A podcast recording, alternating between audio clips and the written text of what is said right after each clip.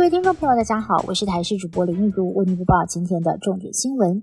南投县仁爱乡在下午传出了重大命案，有名男子颈部遭到割伤，倒卧在派出所门口，明显死亡。警方随后在案发第一现场发现两名伤者，其中一个人轻伤拒绝送医，另外一个人同样颈部割伤死亡，疑似凶嫌畏罪轻生。根据了解，两名死者是朋友。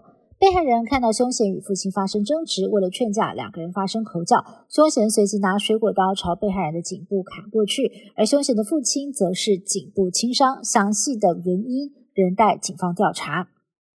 选前倒数计时，民进党总统候选人赖清德今天展开全台大车扫，从屏东出发，而回到了台南本命区的时候，支持者更是热情，动算声不断。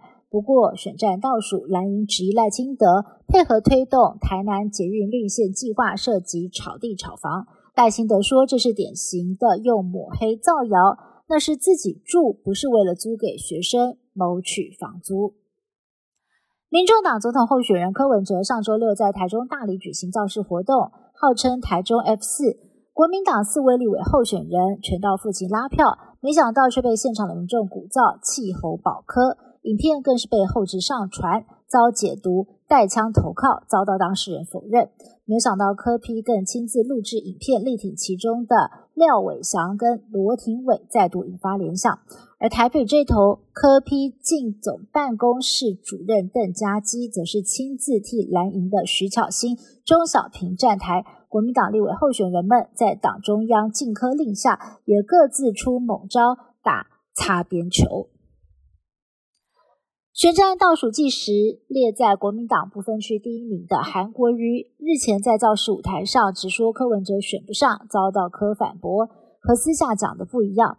对此，韩国瑜始终低调不回应，只透过办公室发声明说集中选票下架民进党，对国民党、民众党都好。同一时间，侯友谊在台南继续拼，更在庙前开讲炮轰民进党的执政。美国阿拉斯加航空公司有架波音七三七 MAX 客机，五号在爬升的过程当中，有个舱门直接飞走。这个舱门现在已经找到了，原来呢是掉在奥勒冈州波特兰市一位老师家的后院。美国国家运输安全委员会调查发现，早在这起飞安事故发生之前，这架班机的自动加压灯号三度发生故障。不过，美国运安会还没有办法确定自动加压灯号故障是否跟这起事故有关。二零二四刚开春，美国就迎来了今年第一场冬季风暴，全美国将近七千万人面临着极端气候的威胁。美国东北部大雪纷飞，各地车祸频传，当局建议民众不要开车上路。